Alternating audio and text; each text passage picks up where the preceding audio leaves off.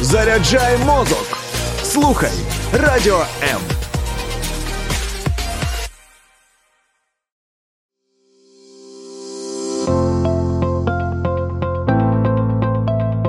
Є погляд об'єктивний, є погляд суб'єктивний, а є біблійний погляд.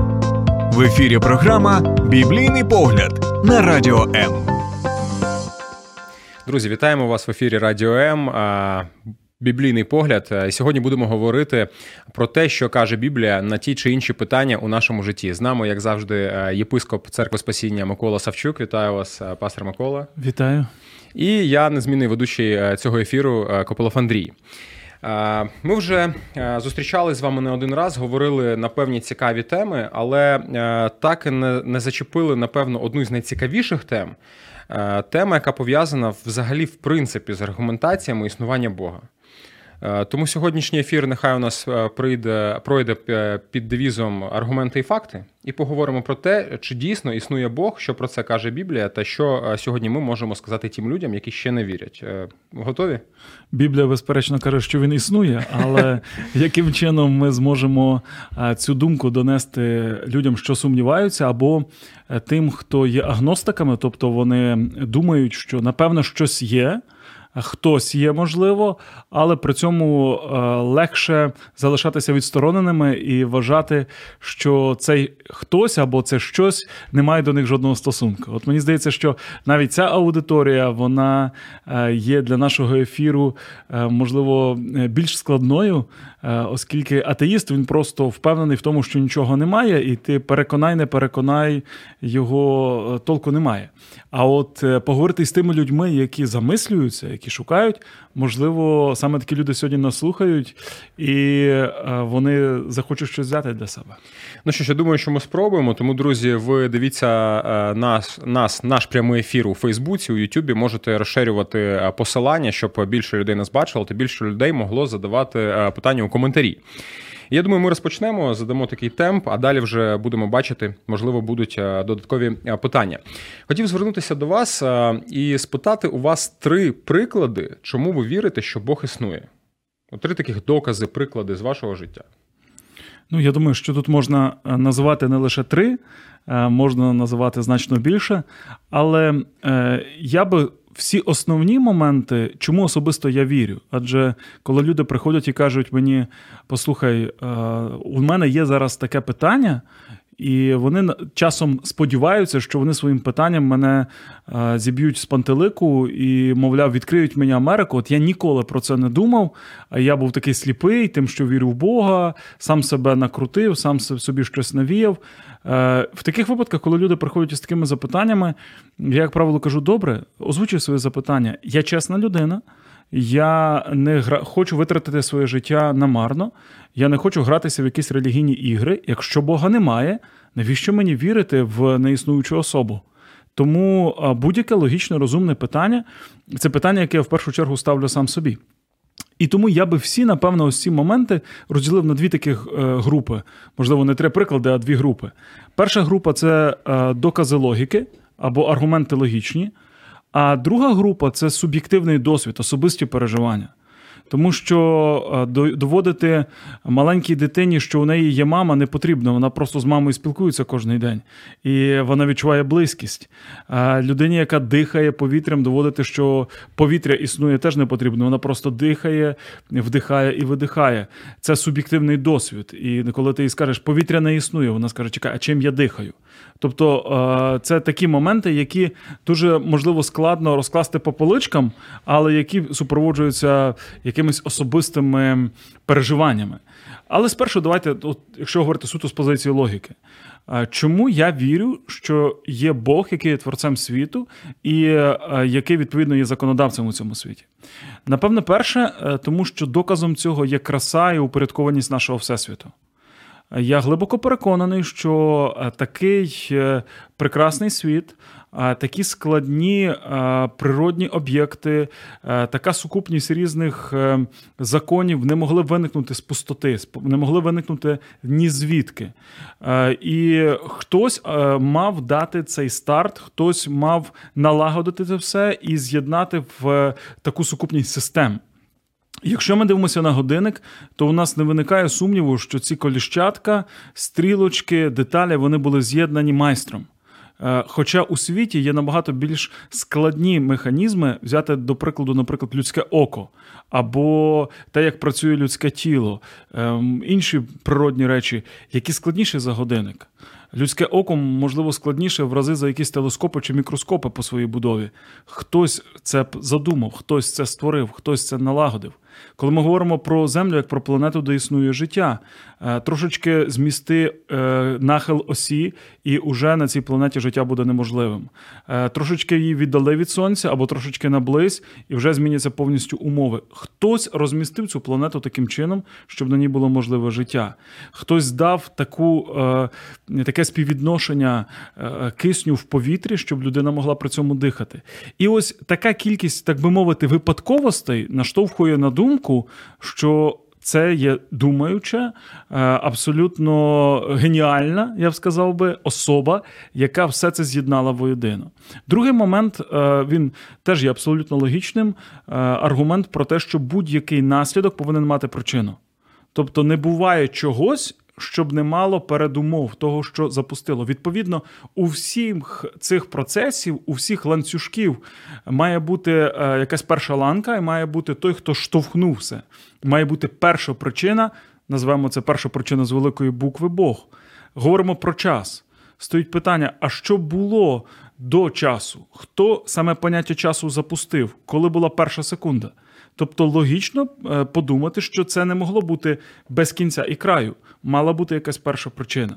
Це дещо абстрактне мислення, але тим не менше воно підводить нас логічно до самого е, поняття, що щось мало бути в старті.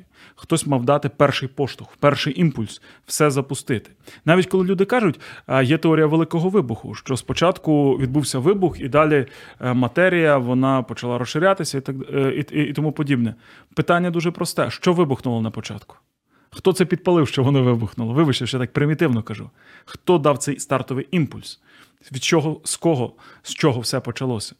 І, напевно, третій момент, якщо говорити про логічні аргументи, це моральний закон, який знаходиться всередині кожної людини. Е, якщо не помиляюся, е, французький філософ Іммануїл Кант, перепрошую, німецький філософ Іммануїл Кант, він сказав одного разу, що е, є речі, які мене дивують і наповнюють моє серце трепетом. Це зоряне небо наді мною, ось ця краса Всесвіту, впорядкованість Всесвіту, про яку ми згадали. І це моральний закон всередині мене. Тому е, я думаю, що е, якщо ми подивимося на весь світ, ну як так, що всі люди рівномірно на планеті Земля мають е, плюс-мінус однакове розуміння, що є добре, що є погано. Всі керуються плюс-мінус одними і тими самими нормами, що вбивати це зло, гвалтувати це зло і робити якісь е, діла милосердя це добро. Е, незалежно від того, це ескімоси чи мешканці якихось диких островів у тропіках. Е, це підштовхує нас до того, що очевидно хтось це вклав всередину нас. Хтось помістив ці базові розуміння на рівні нашої совісті в кожну людину. Чи можу я тут одразу вас перебувати, поки ми говоримо про логіку? І ви сказали, що у нас є розуміння добра та зла. І чи не може бути це якийсь набутий досвід певний в нашому житті, коли, наприклад, я розумію, що одного разу, доторкнувшись до праски, я роблю висновок на все життя, що це робити не потрібно, тому що мені буде боляче. Те ж саме з з іншими якимись вчинками, діями, які можуть причинити біль. Тобто я по життю, в принципі, роблячи ті чи ті чи інші вчинки, я вже можу для себе зрозуміти, що добре, що погано. Безумовно, досвід має велике значення і велику роль. Але коли у тебе народжується син, е, він не успадковує ось це розуміння, що праски торкатися не можна. Він має сам це спробувати і відповідно здобути свій власний досвід. Те, про що ми говоримо, як про моральний закон, це щось, що лежить значно глибше, якийсь більш такий фундаментальний пласт нашої свідомості, можливо, навіть підсвідомості, який лежить глибше досвіду, який ми здобуваємо. Тобто, ми десь розуміємо внутрішньо добре і погане, е, зле. І е, навпаки, прекрасне, воно десь знаходиться значно глибше. А потім своїм досвідом ми тільки перевіряємо це. Е, чи це дійсно так працює, чи ні? Я це зробив, чи я дійсно е, пожну після цього наслідки, як швидко їх пожну, е, чи я цього не буду робити, і мені за це не буде ніякого покарання. Ось ці моменти людина вже, вже далі вона реалізовує, експериментує. Я добре вас розумію, тому що у мене нещодавно був такий приклад, коли одна жінка звернулася за допомогою. А я дуже поспішав, і я якби вибачився і пішов далі. А потім так щось мене мучило, бо, можливо, ну, начебто ніяких наслідків для мене поганих нема. Бо, ну, в принципі, я собі пішов і пішов. А от е, щось в мені казало всередині, що потрібно було, можливо, зупинитися і хоча б запитати, чим я можу бути корисним. Це означає, що совість ще жива. Так, напевно, так. Напевно, так. Е, то ми продовжимо. Ви е, сказали перше логічні. І друге, е, суб'єктивні причини того, що ви вірите в Бога. Тобто, з, з логічними, я так розумію, ми вже можемо підбивати підсумки, що проговорили це. Ну, якщо можна, я одну історію тільки сказав. От вона мені зараз нагадалася. Е, У мене був випадок, коли, е, будучи студентом в студентські роки, е, я прийшов на екзамен по філософії. Е, і якраз е, в білеті, який я витягнув, е, в мене з'явилася повна підстава поговорити про ось те, що що зараз ми з вами, чого ми з вами торкнулися. До речі, у двох напрямках, тому що перший пункт в моєму білеті був філософське поняття закону, а другим пунктом було щось пов'язане вже з згаданим кантом. Але викладач наш професор, він ж тоді був в похилому віці, йому було більше 70 років. Він е, дозволив приходити на екзамен з будь-якою е, шпаргалкою, з будь-якою книгою, підручник бере з собою, що завгодно, конспекти його бере з собою. Він сказав так: що якщо ви нічого не знаєте, вам жоден підручник не допоможе. І ось я, студент, це, це був третій курс, можливо, другий. Я приходжу на цей екзамен і беру з собою Біблію. А, Я я чекав на це. Ну, звісно, це була провокація. Е, Я вирішив, що я просто е, спробую, ну, якби молодь сьогодні сказала, хайпанути. Е, Я був віруючий християнин, е, і я вирішив, що я просто подражнівся з моїм професором. Хоча в цьому, напевно, християнського характеру і християнських чеснот було не надто багато. Тим не менше, я пройшов з Біблії, я витягнув цей білет і думаю: ну, що там до Канта, може, ми до Канта і не дойдемо. Давайте почнемо з філософського поняття закону. Відкрив Біблію, там вибрав кілька текстів і підготував таку міні-проповідь, можна сказати. Сідаю перед професора і починаю свою розмову із ним із того, що, зрештою, ми вже казали: світ створений а, так, що в ньому є закони. Якщо ми тримаємо в руках Конституцію, очевидно, є якийсь парламент, який за неї голосував. Якщо ми маємо закони, ці закони не виникли просто так. Не просто так хтось їх е, вони взялися ні звідки, а хтось їх продумував, хтось їх писав, редагував. Потім вони були надруковані, опубліковані. І я кажу: в світі, де діють різні природні закони. Саме думка, що є закон сили земного тяжіння, що є інші фізичні явища. Ця думка сама підводить нас до того, що є той, хто все це створив, є законодавець. Є закон, є законодавець. А далі спонтанно в мене раптом приходить на пам'ять і думка, про яку я, е, відверто кажучи, я навіть не знав, що я це знаю. Але десь колись я в книжці писав, е, читав, перепрошую, колись я в книжці читав про те, що є такий другий закон термодинаміки, який говорить про те, що вся матерія, вона по своїй суті, по своїй природі прагне до самознищення, саморуйнування. А здається, це явище називається ентропія. І ось е, я згадую про цей другий закон термодинаміки. І кажу, дивлячись професору в очі, кажу: ви знаєте, е, навіть другий закон термодинаміки доводить, що всесвіт хтось утримує вкупі, бо без якоїсь вищої сили матерія сама прагне до самознищення, до руйнування. Значить, має бути хтось, хто стоїть поза матерією, хто вищий за матеріальний світ, хто це все тримає докупи. В цей момент мій професор без перебільшення. Починає так пильно на мене вдивлятися, в нього починає дрижати сльоза на очах. Він бере шматок паперу, пише на ньому якусь формулу, повертає цю формулу до мене і каже, звідки ви про це знаєте? Я дивлюся на цей шматок паперу і бачу просто якісь карлючки. Але, як то кажуть, вже іти в банк, то йти до кінця. Я вирішив просто блефувати. Хай простить мені Бог. Я кажу: ви знаєте, це, напевно, другий закон термодинаміки. А він каже: так, це другий закон термодинаміки. Як виявилося, він працював в якомусь дослідницькому інституті, досліджував е, питання взаємозв'язку фізики і філософії, і він, досліджуючи фізичні явища, прийшов до висновку, що, зокрема, на підставі другого закону термодинаміки, має бути хтось вищий за матеріальний світ, має бути Бог. І він прийшов таким чином до своєї особистої віри в Бога. І тут приходить якийсь, вибачте, жовторотий студент, зелений повністю, сідає навпроти нього і йому говорить те, до чого він роками йшов. Він, звичайно, поставив мені найвищу оцінку. Ну, до до Канта ми Канта не ми не дійшли. Другого е, пункту цього екзамену е, так і не було розкрито. Він просто, змахнувши сльозу, поставив мені 100 балів зі 100 і відпустив мене. І таким чином, ось цей такий експеримент закінчився вдало. Хоча могло бути як завгодно.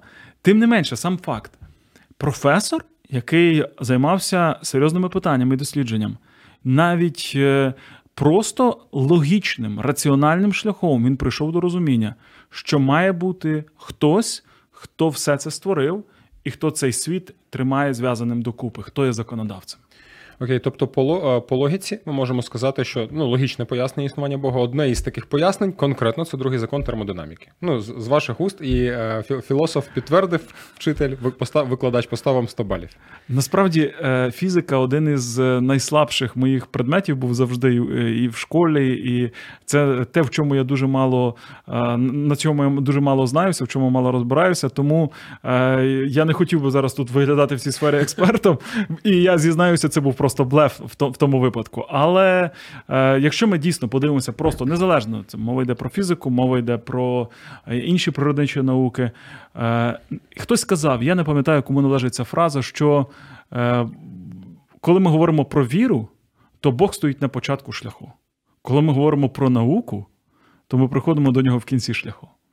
І в цьому сенсі віра і наука не протирічать одна одній, а вони взаємодоповнюють. І е, нам не потрібно інколи створювати такого штучного конфлікту. А от наука, вона завідомо, значить, вважає, що Бога немає і так далі. Якщо підходити до науки без упереджень, а підходити до науки з позиції відкритого серця, то наука і віра не протирічать одна одній. Не можна досліджувати світ і не захоплюватися тим, як в ньому все, знову ж таки повторюся, без перебільшення геніально сконструйовано, створено, задумано. Кожне живе створіння це шедевр. Ну, коли ми дивимося на е, якісь геніальні витвори мистецтва, ну ми ж розуміємо, хтось над цим працював. Не просто це трапилося внаслідок випадковості. Буквально декілька тижнів тому а, так сталося, що я мав можливість спостерігати деякі дуже дуже витончені а, твори мистецтва. А, і от я пам'ятаю, що я стояв навпроти скульптури, яку зробив Мікеланджело. І я знаю, що на цю скульптуру на неї дивилися до мене. е, Мільйони людей будуть дивитися після мене. А я знову ж таки не знавець мистецтва. Однак, просто стоячи, дивлячись на те, що колись було брилою мармуру, а потім хтось взяв різець, взяв, можливо, долото, зубило. Я навіть не знаю, як, якими технологіями він це робив. І як е, цей митець говорив, забрав все зайве. І виник шедевр. Я усвідомлюю, що це не просто так. Він побачив цю брилу, він побачив всередині неї, що має лишитися і що має піти геть. І він це зробив. Є автор. І так само у нашого світу є автор з великої букви. Круто. Е, Дивіться, ми зачепили питання наука проти Бога. Ну, наука проти віри, можна так сказати. Так, ви сказали, що е, Бог у вірі на початку шляху, а у науці е, в кінці шляху. То, в принципі, у мене є таке питання, я хотів би поговорити і про це. Е, Ви сказали частково, що е, можливо у когось закрите серце до Бога, так? Але чому сьогодні е, така велика кількість суперечок і така велика кількість науковців, науковців вони яро відстоюють ідею того, що Бога не існує? От чому саме наука, яка могла б могла б зацікавитись, подивитись, розібратись, чому вона так яро відстоює ту позицію, що Бога не існує, на вашу думку? Ну, я не погоджуся одразу. Я не можу сказати, що наука відстоює позицію, що Бога не існує. Питання тут стоїть в конкретних особистостях. Якщо науковець він а, вірить у Бога, то наука буде йому доводити існування Бога. І вона буде показувати йому докази того, що Бог він е, щось створив, щось зробив і так далі. Е, і, він буде використовувати свої наукові здобутки тільки для утвердження своєї позиції. Якщо науковець завідомо вважає, що Бога немає, то звісно він буде якісь речі е, використовувати, щоб довести цю свою, давайте скажемо так, стартову позицію, стартову передумову. В чому проблема науки? Наука може довести щось тільки емпіричним шляхом. Тобто, для того, щоб це мало наукову базу або воно вважалося науковим фактом, це має бути перевірено на практиці. Але на практиці можна перевірити тільки ті речі, які нам доступні. Науковим шляхом не можна ні довести остаточно, що Бог є, ні спростувати остаточно, що Бог є. Тому що це виміри, які не підвладні емпіричному е, методу дослідження. Бога не можна виміряти на вагах. Бога не можна, е, знаєте, немає такого е, пристрою, який би вимірював е, щільність Божої присутності от зараз в цій кімнаті. Е, Це зовсім інший вимір. Біблія каже нам, що Бог є дух. А в сфері духу наука вона не працює. Тому все залежить знову ж таки від стартової позиції. Е, Ось коли ми говоримо про віруючого науковця, він буде все робити і буде захоплюватися. Він буде казати: слухайте, як прекрасно все Бог створив. Якщо ми говоримо про людину, яка переконана, що Бога немає, вона завідомо в це вірить по своїм власним переконанням. Ми не говоримо про причини. Але е, дуже часто і вірити в те, що Бог є, це рішення самої людини. І не вірити в те, що Бог є, це рішення самої людини. Знаєте, як я часто кажу, що атеїзм він це теж віра, це теж релігія. І атеїзм вимагає віри не менше, ніж е, релігійна свідомість вимагає віри. І там, і там віра. Бо якщо мені скажуть, доведи, що Бог є, я скажу, доведи, що його немає. Ні того, ні того не можна довести науковим шляхом. Це рішення, яке лежить в основі одного і іншого. І, звичайно, питання просто полягає в тому, з якої сторони ми на це дивимося. Були прекрасні вчені, які е, при цьому е, були християнами, вони поклонялися Богові, і сьогодні деякі закони фізики носять їхні імена. І були прекрасні вчені, які говорили, що Бога немає, робили винаходи. Ці винаходи сьогодні служать на благо людству, і вони е, жили і померли атеїстами. І одні і інші досліджували те, що могли дослідити. І одні і інші робили свої висновки. Який висновок зробимо ми з вами? Це вже наша персональна частина і наш особистий досвід. Круто. Е, Повернемось до першого питання, яке я задавав. Дивіться, ми казали про приклади, чому ви вірите в Бога. Про логіку поговорили, трошечки відволіклись на науку, відповіли на моє одне з наступних питань. І ви на початку сказали про суб'єктивний досвід. Чи могли б ви чи могли б ми повернутися до цієї частини, щоб ви е, можливо поділилися якимись прикладами, чому з суб'єктивної точки зору ви вірите, що Бог існує? Е, знову ж таки, е, досвід суб'єктивний, він тому і суб'єктивний, що це зводиться до конкретного життя, до конкретної людини, і у Бога як у особистості, бо ми говоримо про Бога в першу чергу як про особистість, а не просто про віру, як про дотримання якихось релігійних е, обрядів, правил, як про те, що можна, а чого не можна. В першу чергу ми говоримо про відносини.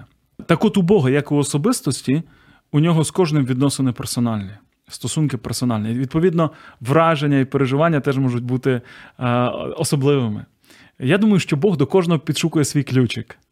Е, з людиною сентиментальною він буде будувати відносини по одному. З людиною технічного складу розуму, дуже системною, він буде спілкуватися інакше. І це нормально. Це індивідуальний підхід, і Бог майстер найвищого гатунку в тому, що стосується підбору ключів до людських сердець.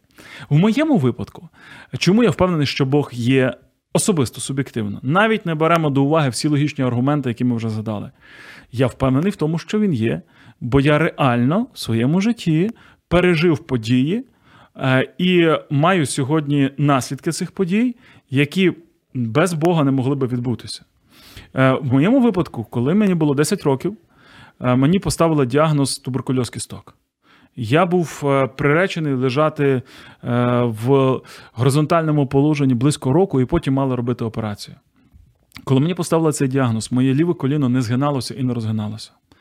Через півроку лежання на ногах е, лишилися м'язи просто як ниточки, вони атрофувалися. Були кості і шкіра, фактично. В результаті, коли через цю проблему моя мама, вона, почувши радіопрограму, прийшла до церкви, вона увірувала в Бога, то у підсумку вона привела до мене віруючих людей, вони за мене помолилися, і Бог мене повністю зцілив. Е, це зцілення, його, скажімо так, особливість полягала у тому, що воно було миттєвим. Тобто, за мене помолилися, мені було 10 років, е, я не мав якихось сильних переконань. Я ніколи до того не був в церкві. Просто пройшли люди, за мене помолилися, і коліно, яке не згиналося, зігнулося. І потім я десь на цьому ентузіазмі встав на ноги, і і я до того не ходив. По ідеї, я мав піднятися і впасти одразу, але я встав і навіть пройшовся по ліжку взад е, і і вперед. І це вже також для мене було чудом, бо м'язи не мали мене витримати. Е, фактично, я, я би навіть піднятися толком не зміг би. Стоїть питання: переживши таке чудо, що просто після молитви я побачив, як нога зігнулася, я побачив, що я встав, і я не впав. Е, я розумію, це не могло трапитися просто випадково. Як один чоловік каже, е, один атеїст говорив: ви говорите про свого Бога, а насправді все це випадковості, все це співпадіння. А віруючий каже, просто коли я молюся, ці співпадіння трапляються, а коли я не молюся, чогось вони не трапляються. Подібно і тут в мене було. За мене помолилися. І це сталося. Співпадіння, як то кажуть, не думаю. Тому на своєму особистому е, рівні, як дитина в свої 10 років, я знав, що Бог є, бо я пережив таке чудо. Лікарі потім зібрали консиліум, взяли мене, крутили, вертіли мою ногу, і вони мусили визнати, що щось трапилося. Лікарка сказала тільки одне: вона сказала: тільки не заставляйте мене писати в історії хвороби його зцілив Ісус, бо мене за це з роботи виженуть. Стоїть що питання. Написали? А, Я не знаю. Я не знаю, я не бачив тієї історії хвороби. Якийсь певний час я ще стояв на обліку в туберкульозному диспансері, тому що ну, е, вони не могли просто так взяти і порвати мої документи. Була певна історія, і раптом вона зникла. Ясно, що якийсь певний час ще за мною спостерігали і так далі. Але лікарі сказали мені: добре, синочок, ми тобі дозволяємо ходити, а я мав ще півроку лежати. Операції не буде через півроку. Ходи, одна прохання: ніколи не роби навантажень на цю ногу, ніякого футболу ніякого спорту, нічого. І вгадай, чим я захопився, коли я був в підлітковому віці. Я захопився футболом і стояв на воротах, і на це коліно не один раз падав. Стоїть питання: може бути так, що це просто вся ця серія подій, яку я розказую, це просто співпадіння. Е, Людині, яка не хоче вірити, вона, звичайно, почне шукати пояснення, чому це неможливо.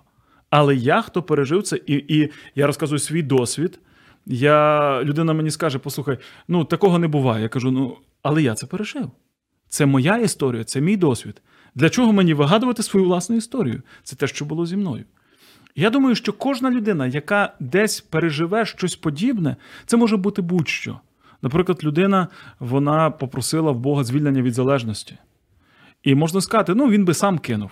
Стоїть питання. Він би сам кинув пити, він би сам кинув наркотики, він би сам кинув курити. Стоїть питання: може бути, що він би сам кинув? Може.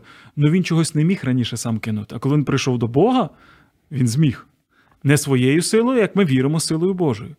Може бути співпадіння, може бути таке саме трапиться з іншою людиною, і людина це зробить сама. Може. Але в цій конкретній ситуації тут була надприродня якась дія, тут було надприроднє втручання. Людина не могла простити рідних. Вона себе е, накручувала, вона себе якимось чином е, ну, в, е, штовхала в цьому напрямку. Ну не могла ніяк примиритися з рідними, смирити свою гординю. Можна сказати, що ця людина би простила і так, і так. Хтось би простив. Но ця людина конкретно простила, бо з нею попрацював з серцем Бог. І це чудо. І ця людина скаже: це Бог зробив. Це Бог зробив зі мною. Ну, є такий жарт.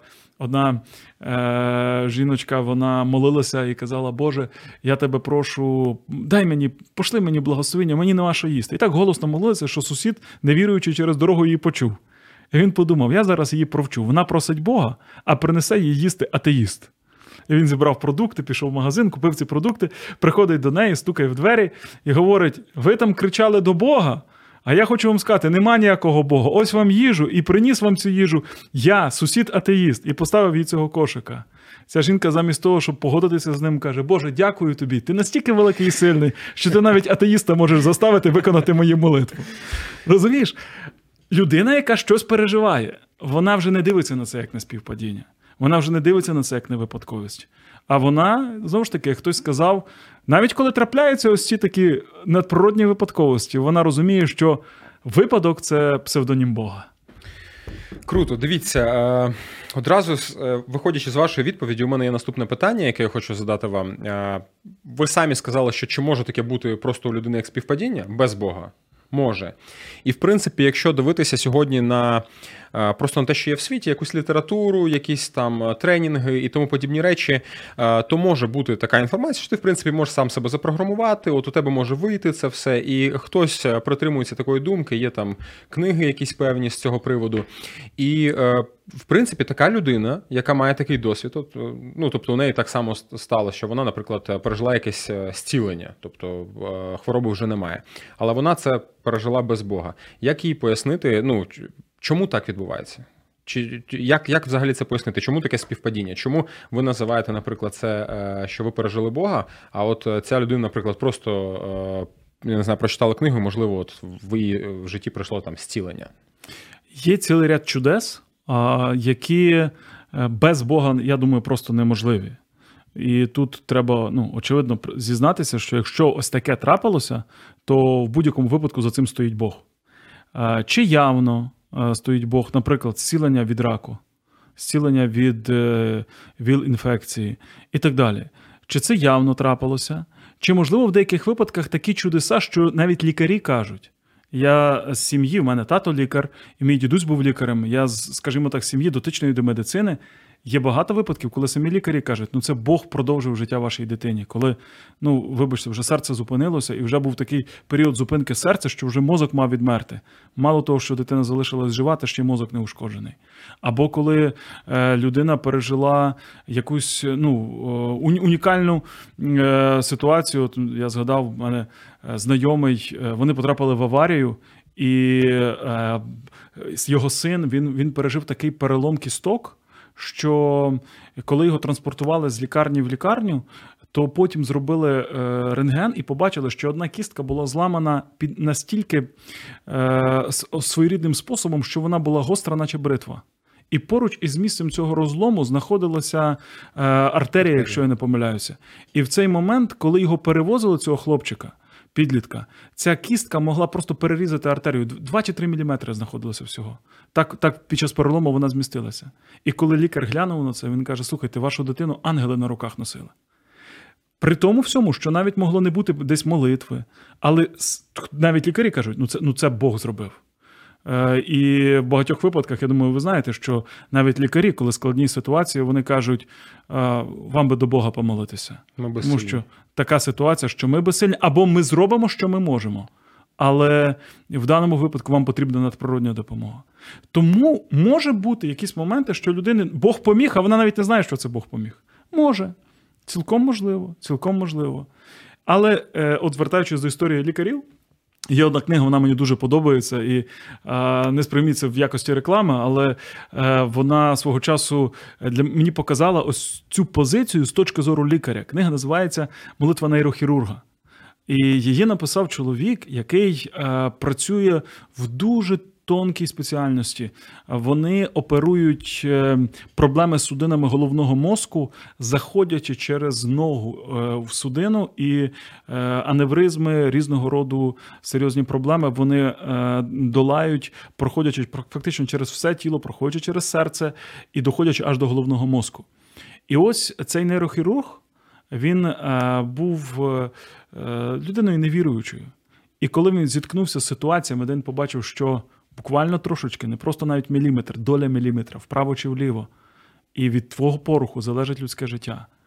Буквально трошечки, і воно розірветься, е, те місце, чи воно залишиться цілим.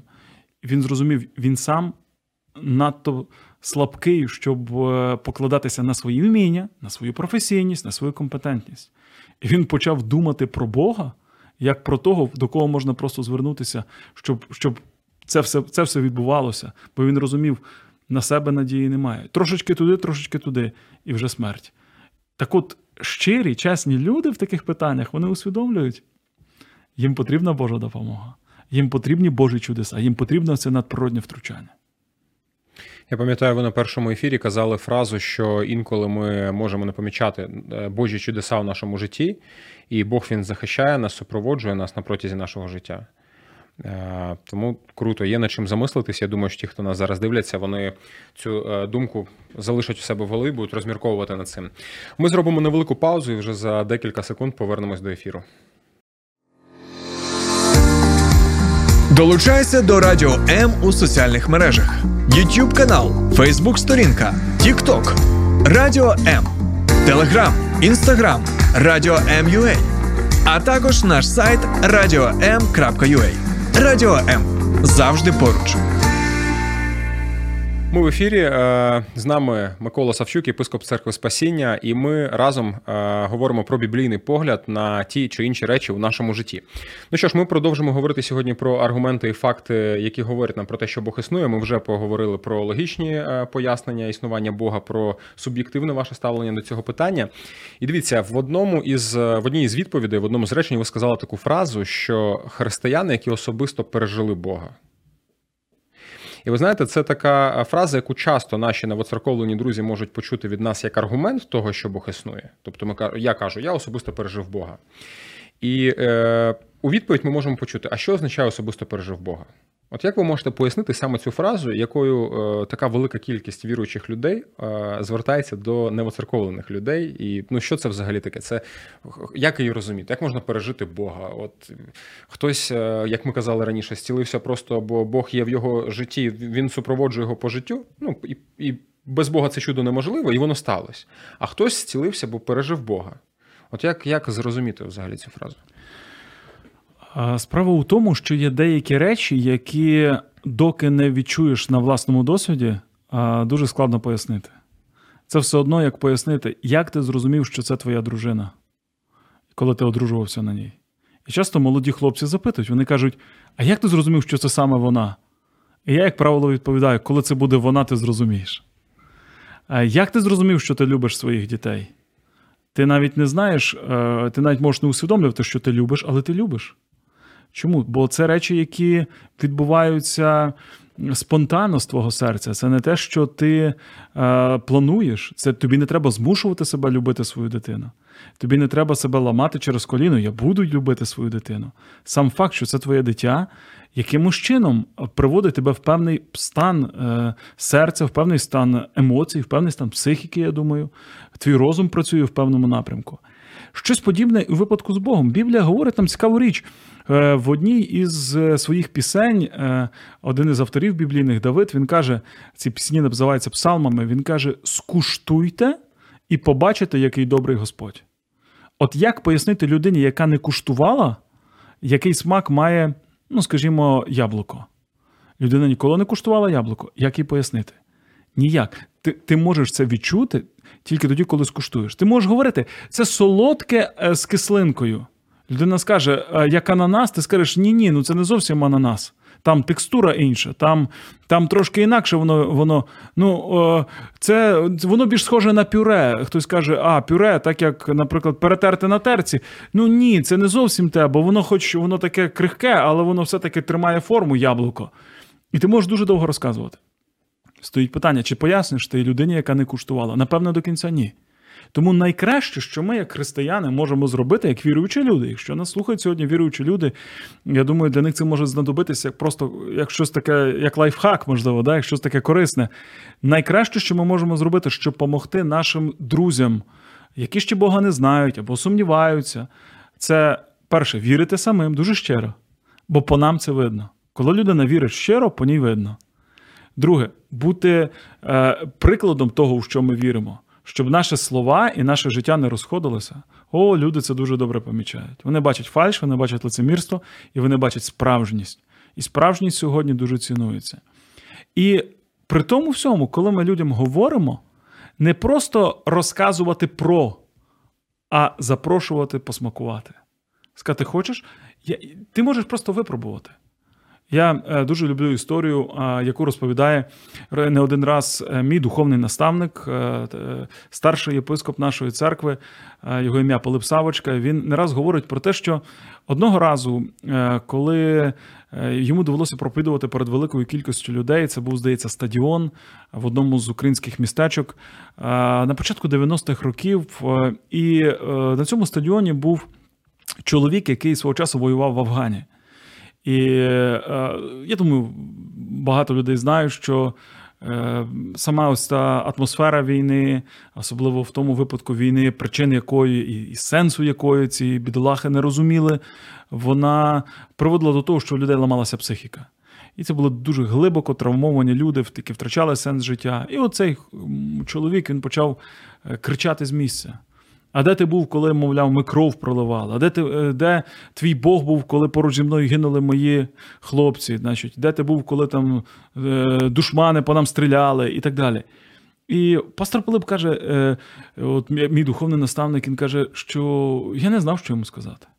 Тому що я там не був дійсно. Я не можу сказати йому, Бог був з тобою, бо, напевно, він Бога там не відчував. І каже, все, що я міг йому сказати, бачачи, що він п'яний, добряче, але при цьому щирий. І він кричить не тому, що хоче кричати, а тому, що це біль через нього кричить.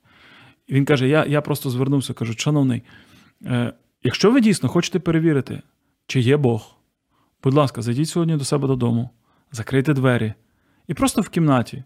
Як би це нелогічно і, можливо, нерозумно не виглядало, скажіть в порожнечу, скажіть в пустоту Бог, якщо ти є, дай мені себе відчути. І от наступного дня цей чоловік прийшов, і він каже: Я зайшов в кімнату. Я просто сказав Бог, якщо ти є, будь ласка, дай мені себе відчути. І він каже: Я вам більше нічого не розкажу. Я не розкажу вам, що я відчув. але я знаю, він є.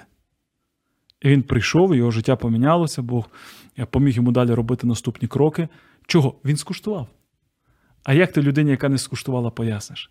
Тому наше завдання бути, якщо так можна сказати, ходячою рекламою Бога, показувати його реальність з собою, своїм життям, в першу чергу, тим, що ми живемо так, як ми віримо, і так, як ми говоримо.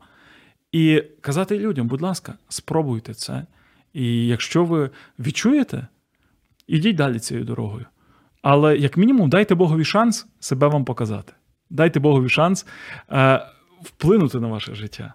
Не закривайтеся заздалегідь. Ні, ні, ні, нічого немає. А раптом, а раптом, я сумніваюся, що Бог є. А як щодо того, щоб засумніватися у твоїх сумнівах? А раптом твої сумніви недостовірні, а раптом ти помиляєшся. І я вірю, що коли людина так зробить щирим серцем, всемогутній, великий, всесильний і всюди сутній Бог покаже їй себе тим способом і тим ключиком до її серця, який буде потрібний.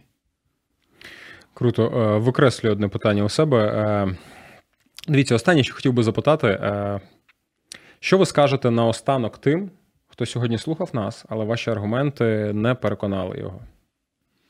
Насправді у мене не було цілі когось переконати. Все, що я хотів сьогодні сказати, і для людей віруючих, і для людей невіруючих, які вважають і щиро вірять, що Бога немає. так?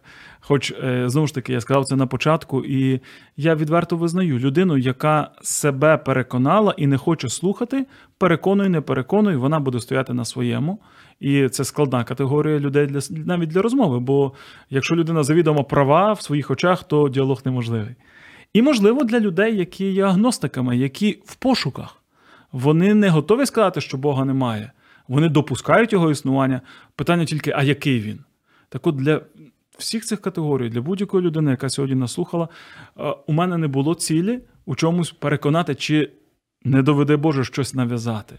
Все, що я сьогодні міг розказати, це свою особисту точку зору, чому я вірю в те, що я вірю, що я особисто пережив, і просто сказати, друзі, а як щодо того, щоб спробувати це самим? отримати свій власний досвід спілкування з Богом.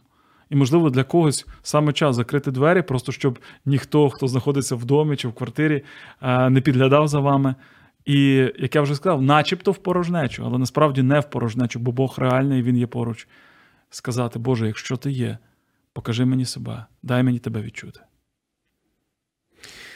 Друзі, нічого додавати. Біблійний погляд. Сьогодні ми говорили про аргументи та факти існування Бога. Дякуємо, пастор Микола, що були з нами. Дякуємо вам, друзі, що дивились наш ефір, слухали нас е, в ефірі. Поширюйте ці відеозаписи, поширюйте для своїх друзів, яким ці теми цікаві, і чекаємо вас вже наступної середи. До нових зустрічей у біблійному погляді.